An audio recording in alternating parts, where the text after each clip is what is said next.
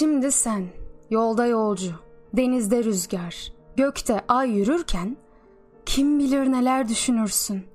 Elinde ağ, başında kasket, ufuklarda hürsün. Annen değneğine dayanmış, kolunda bir bağ sepeti. Baban dudaklarında gemici türküsü, saçlarında rüzgar, bir şeyle meşgul. Bakarak başı üstünde uçan martılara, hiç kimsenin düşünmediğini söyler mavi göklere doğru bağıra bağıra. Ve karın, deniz suyuyla taranmış başı, rüyalı bir gecenin sabahında siler evinin camlarını güneşe karşı.''